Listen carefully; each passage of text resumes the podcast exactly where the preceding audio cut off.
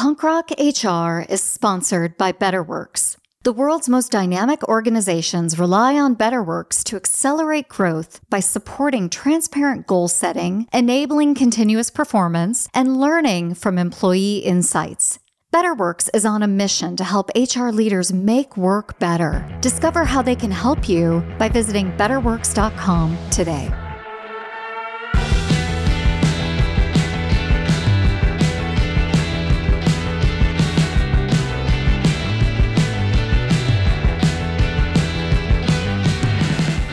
Hey, everybody, I'm Laurie Ruettimann. Welcome back to Punk Rock HR. My guest today is David Glasgow. He's the executive director at the Meltzer Center for Diversity, Inclusion, and Belonging at NYU School of Law.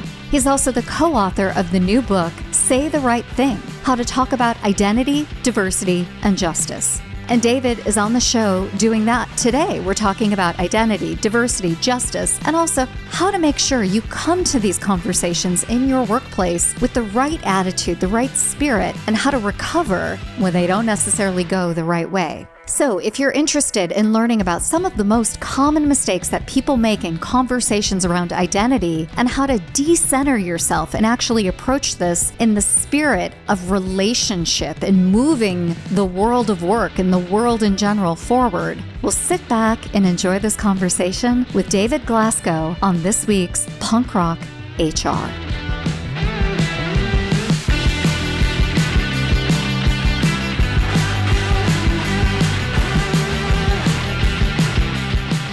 Hey, David, welcome to the podcast. Thank you so much for having me. Sure, it's my pleasure. Listen, I'm so excited to talk about who you are, what you're all about in your new book. So, why don't you briefly introduce us to everything that is David Glasgow? Sure. So, uh, my name is David Glasgow. I'm originally from Australia and trained as a lawyer. And then I moved over into this field of diversity, equity, and inclusion, and now work with my co author and colleague Kenji Yoshino at the Meltzer Center for Diversity, Inclusion, and Belonging at NYU School of Law. And so, we work with a lot of organizations and also with people within the law school on advancing inclusion and inclusive cultures. And that led us to write this new book, Say the Right Thing. So tell us a little bit about your book. What's it all about? Who's it for? So, this book is really for anyone who's terrified of saying the wrong thing in conversations about issues of identity and diversity. So, if you think about really the full spectrum of conversations about race, gender, LGBTQ issues, disability, any of the identity issues that we're all struggling with and grappling with right now, this book is for people who want to show up as good allies, want to participate in efforts to advance inclusion, but find themselves often withdrawing from those efforts because they fear getting it wrong. And we saw this happening so much in our work that we felt like we needed to write a practical guide for people so that they could overcome their fears and learn how to say the right thing in these conversations. So, why do you think we're finding it harder and harder to have these conversations? Because the time is right to have these conversations. And yet, to your earlier point, there's tension. People with good intentions are scared, and we actually need them leaning in now more than ever. So, why is it so difficult? Difficult? I think there's a few reasons. So, one is that these conversations are just becoming a lot more ubiquitous everywhere you turn. So, there's no escape from them anymore. I think a lot of people felt in the past like if you wanted to avoid having these conversations, you could. Whereas now in workplaces, people are talking much more about issues of bias and of diversity inside organizations. In schools, universities, even as young as preschool now, some people are getting lessons on diversity and inclusion issues and getting exposed more and more to diversity issues. And then, of course, in the media, you can't really open a homepage of a newspaper these days without seeing discussions and debates, whether it's issues around so called critical race theory or LGBTQ rights or any issues of gender equity. They're all splashed all over the newspapers, which means we're all talking about them around the water cooler or at family barbecues, really everywhere we turn. So the inescapability of it is one point. And I think another huge challenge challenge is generational. So a lot of younger people who are entering workplaces, we spoke with a corporate leader when we wrote this book who said, you know, one of the challenges that I'm experiencing is that a lot of people from Generation Z are coming into my workplace and they're saying, you know, let's have forums about the white supremacy in this organization. And a lot of the older people in the organization react to that and are like, what on earth are you talking about? Because they think of that as being really extreme forms of racism. And so I think that generational divide is creating challenges now as well because we have five generations all working together in the same workplaces for the first time. And so there's a lot of friction, I think, that that generates. You know, it's interesting that you brought up the different generational tensions that we face because one of the things that I'm so struck by is that while Generation Z is coming into the workforce and wants to have these conversations that feel provocative, this is also a generation that doesn't know how to work together because they have not worked in a physical work location for the most part for most of their career. So, talk to me about the role of the pandemic in creating fraught conversations and adding to the level of tension. It's a great question because we actually came up with the idea for this book and started writing it only a few months into the pandemic when all of the protests around Black Lives Matter and all the social activism really hit a peak. And I think that those things are related to each other, right? I think the time was ripe for those big protest movements, but I also felt like people had time. Not everyone. I'm a parent of young children. I had less time than ever during the pandemic, but I think a lot of people did have time to really take a step back and reflect reflect on, you know, what's important in life, how we ought to be living as a society, what had been going wrong for a long time. And so I think the pandemic really made people pay attention to these extremely difficult topics of identity, diversity, and justice. Sometimes for the first time, a lot of allies flooded into movements that really had never participated in a lot of these conversations before. And so I think that's created an issue. I think also just the mode in which we speak to each other has changed because a lot of people became chronically online. I certainly did. And we even considered in the book writing a chapter on how to have these conversations on social media. And we ultimately abandoned the chapter because we just sort of gave up and said, oh, these conversations are awful on social media. I don't know how to fix them. And our encouragement is really if you're going to have a conversation about something really heavy like this, maybe get off the platforms that encourage clicks and dunking and actually have that nuanced face to face conversation. And so I think that's created a challenge from the pandemic as as well is that we're engaging with each other in conversation in a different kind of format, some of which are not especially healthy or productive for these kinds of conversations. Well, that makes sense. I wonder if you could share with us some of the common mistakes that people make in conversations around identity. What are some examples? So, we divide the common mistakes into four categories, which we call avoid, deflect, deny, and attack. So, we shorten that to ADDA. So, avoid is what it sounds like, which is, you know, I run away, I literally leave the room, or I go silent, I look at my phone, or I don't really share what I think. Deflect is where I change the subject of conversation. So, you bring up some issue of identity with me, and instead of engaging with you on that topic, I make it about your tone. So I might say something like, Well, you know, Laurie, you, you have a good point, but I don't appreciate the way that you put it just now. Or I make it about my good intentions or my good moral character. So I say, Well, you know, I didn't mean it that way, or I grew up in a diverse neighborhood, or I'm in an interracial marriage. And so it then becomes all about me rather than about the issue that you raised with me. Deny is where I just put up a wall and I reflexively oppose whatever it is that you tell me. So I just say you're wrong, no questions asked. We differentiate that from disagreement because obviously it is okay to have legitimate, respectful disagreements, but denial is where I just shut you down and say that you're wrong. And then attack is where I make it personal. So I might insult you or use sarcasm or eye rolling or, you know, that kind of behavior to really shut you down in that way. And so those we see as sort of the four most common conversational traps. And part of the reason why we devote a whole chapter to that topic is that we hope that readers will see themselves in those um, examples and sort of identify areas where maybe they are prone to engaging in these mistakes. And I certainly count myself in that as well. I'm an avoidance guy, but I think a lot of people might find themselves in some of these four categories. You know, I'm struck by that because I, at different points in my life, as an ally, as someone who cares about this, have used sarcasm or have deflected or have avoided, depending on where I was in my personal journey. I mean, I resonate with all four of those. And I just wonder if you can share some stories from the book or if you have stories that people have just shared with you after reading the book where they get super vulnerable and they're like, holy crap, I now see myself a little bit differently. Sure. And so, you know, a personal example from me is when we talk about in the book a conversation that I had with a group of high powered professionals of color. And I was the only, you know, white person in this conversation and also the youngest person in the conversation. But they had come to me and to my colleague to talk about how they should approach an upcoming meeting with senior colleagues in their profession to advance diversity and inclusion. And they wanted my advice on how they should approach the conversation. And I remember saying to them something along the lines of, oh, well, you know, those leaders are happy to talk with you because you're nice. And I thought I was just saying something, it was kind of an off the cuff comment, but immediately in the room, they cringed. And one of them said to me, you know, David, we're respected in our industry because we are really accomplished and we've achieved a lot and we're, you know, we're respected for our talents and abilities. We're not respected because we're nice. And I immediately sort of felt incredible guilt. I also felt a bit of self pity because I thought, oh, they're misinterpreting me. I didn't mean it like that. Of course, they're they're highly accomplished. But as I said, it really went into a guilty kind of feeling because I immediately saw what I had said, which is it came across as, you know, here's this young white guy telling a bunch of older people of color that they've got a nice tone and that's why people like them. And so I ended up kind of wallowing in a lot of that guilt. And I think this sort of illustrates a lot of what's so difficult about these conversations because it is a kind of form of deflection that I'm sort of paying much more attention to my own feelings and licking my own wounds than I am in engaging in the actual conversation with these individuals. But it just goes to show, I think, how deeply uncomfortable these conversations can be for people who are trying to show up and do the right thing and say the right thing because I then felt like I had been a, a terrible ally and I had let people down.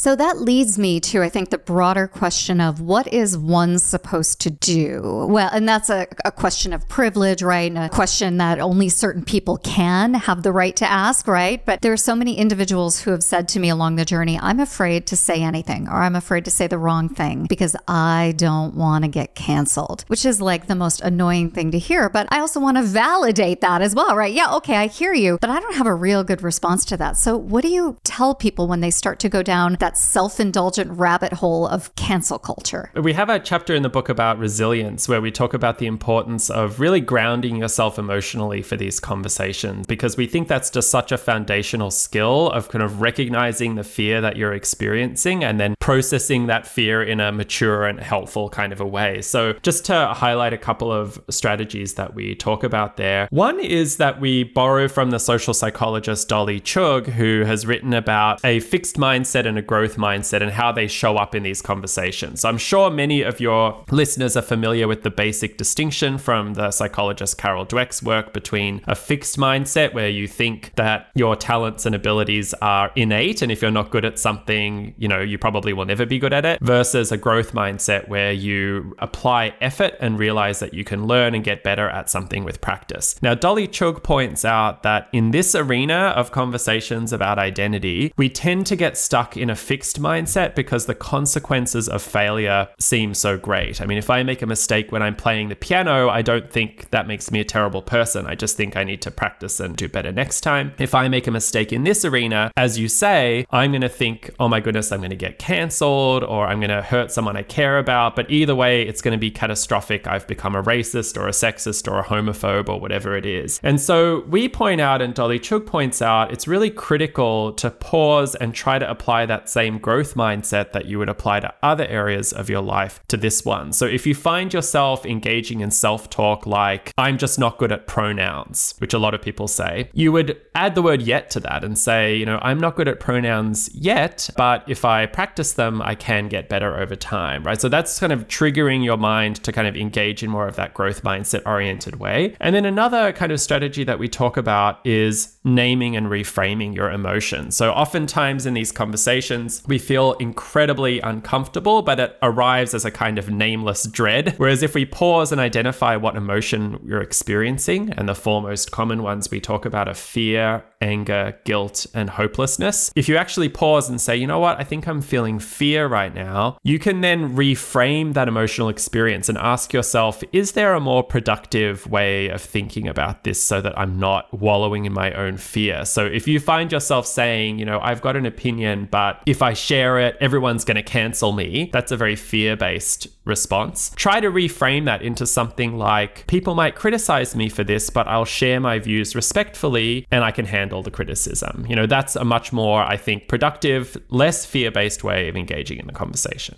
I also think there's a real lack of vulnerability around the fact that people will make mistakes and people may say the wrong things. And so, one of the struggles that I know many in corporate America have had is a real misunderstanding of how to apologize and take ownership and actually move forward. So, do you have any recommendations on in the moment how to apologize, how to take ownership, and how to move forward? Absolutely. So, we think that apologies contain four elements of recognition, responsibility, remorse remorse and redress. So the four R's of an apology. And I think if you keep those four R's in your head when you're crafting an apology, you're well on your way. So recognition is about recognizing the harm. So a lot of times people uh, fail at this element by using the word if. So they will say, I'm sorry if I offended you. I'm sorry if you're upset. I'm sorry if you take it that way. And what those formulations all do is make it seem like the harm is uncertain, that you didn't actually really do anything wrong. It might just be the problem is that the other person's reaction to what you said. So try to avoid those formulations. Responsibility is taking personal responsibility for causing the harm. So here, a lot of people make the mistake of using the word but. So people might say, I'm sorry, but I was stressed. I'm sorry, but I didn't mean it. I'm sorry, but I'm not a racist. And in all of those examples, you're acknowledging the harm that you caused, but you're trying to distance yourself from it by suggesting that you're not personally responsible for it. So, famously, of course, the comedian Roseanne Barr, when she wrote a racist tweet, her defense the next day was, you know, I'm sorry, but it was two in the morning and I was Ambien tweeting. And that's a good example of a but apology because it was sort of, well, yeah, I'm sorry for what I did, but also the medication made me post this, you know, online. So that's an extreme example, but I think all of us engage in those kind of half half apologies from time to time. Then there's remorse, which is just expressing sincere contrition for what you did. A sort of terrible example of someone failing at that was the celebrity chef Mario Batali, who wrote an apology for sexual harassment. And then at the bottom of the apology, he said, P.S. If you want a recipe for pizza dough cinnamon rolls, here's a nice recipe. And so, of course, that calls into question the sincerity of the apology when you're adding a cinnamon roll recipe to your apology. And so there's no form of words that communicates remorse exactly, but it's uh, really a sort of all things considered, are you sincerely communicating your regret for what you did? And then finally, redress. And this is backing up your apology with action. So, you know, a lot of the reason why people don't like apologies is because they are kind of all talk and no action. And so redress is really important to show the other person by taking tangible steps to repair the harm. And so if you've said sorry to someone, it's a commitment to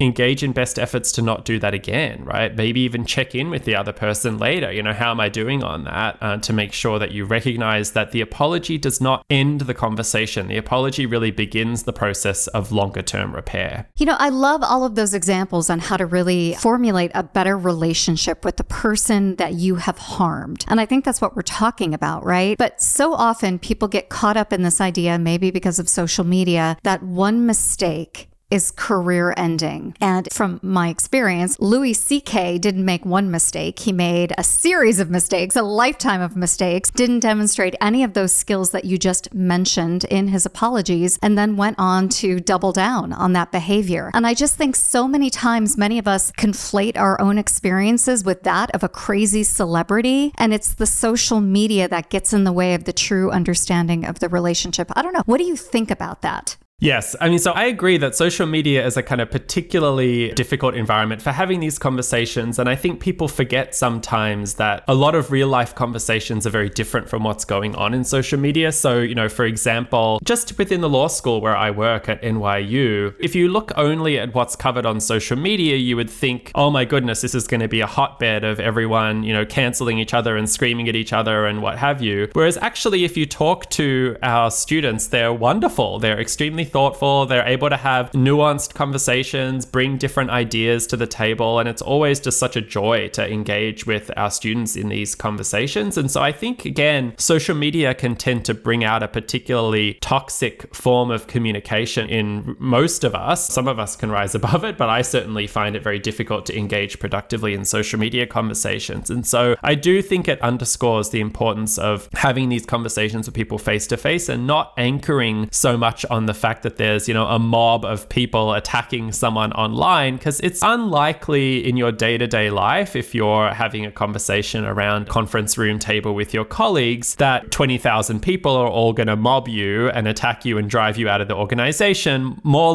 likely if you handle it well, if you kind of handle it with sensitivity and respect and appropriately in the way that we talk about in the book, you should be able to have a productive conversation and a way forward. You know, that's a lovely way, though, that you described the law school where you work, where people engage with one another, they care about one another, they generally show one another respect. There is such a conversation happening that's probably not grounded in reality about what it's like to be on campus these days. So, what is it like? I mean, you touched on it, but can you talk a little bit more about whether or not people are really as angry as they seem on the news? It's one of those situations where it can be hard to get a pulse of uh, the median person because, as usual, right, in the media, the media likes to highlight conflict and they like to highlight extreme positions. And so I think in any environment and certainly on campus, you are going to get student activists from different sort of ends of the political spectrum who do like to kind of stoke controversy and create sort of the kinds of drama that the media tends to sort of fixate on. And some of that, I have to say is good. I mean, I don't like the idea that a lot of the sort of more extreme forms of activism should be, you know, squashed and this is a terrible thing because that's how social progress often happens is that people speak out about injustice in a way that is confrontational and makes people feel uncomfortable. And so I welcome a lot of that. But I will say that, you know, the average student in my experience is exactly how I described before, which is despite the media headlines, the average student comes to a law school like NYU, really eager to, to learn and to expand their own mind and to engage in conversation with professors and with each other around complex issues. And so that's something that I really value about working for NYU is being surrounded by so many thoughtful people. That's lovely to hear.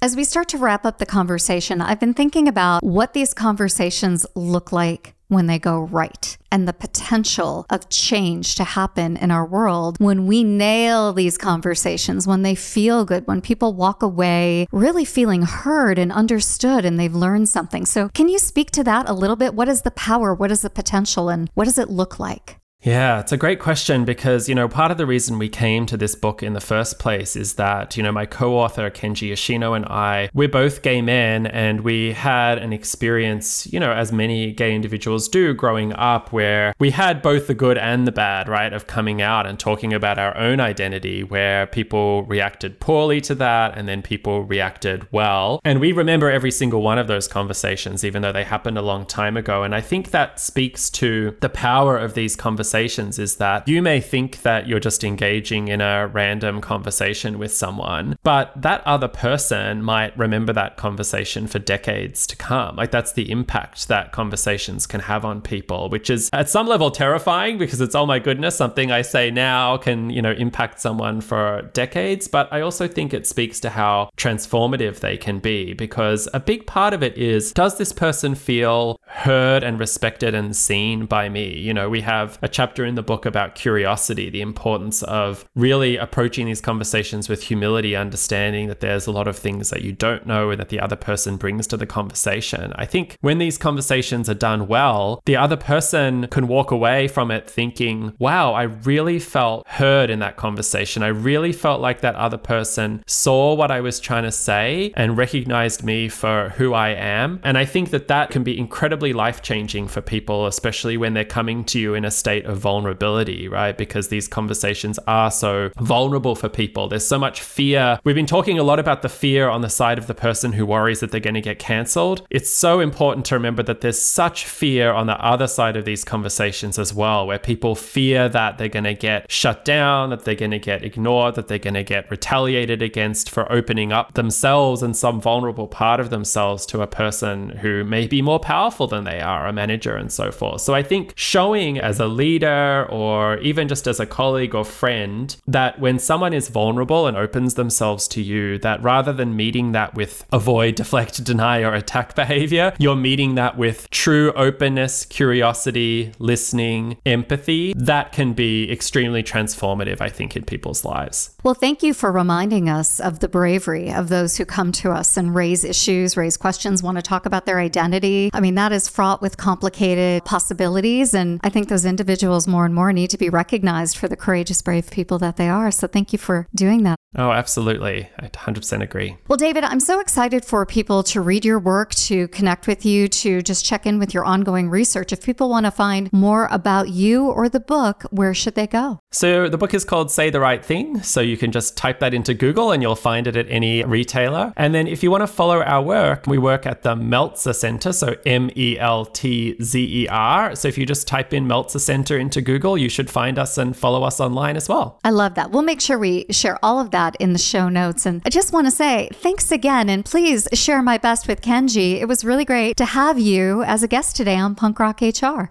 Oh, well, thank you so much. It was a pleasure speaking with you.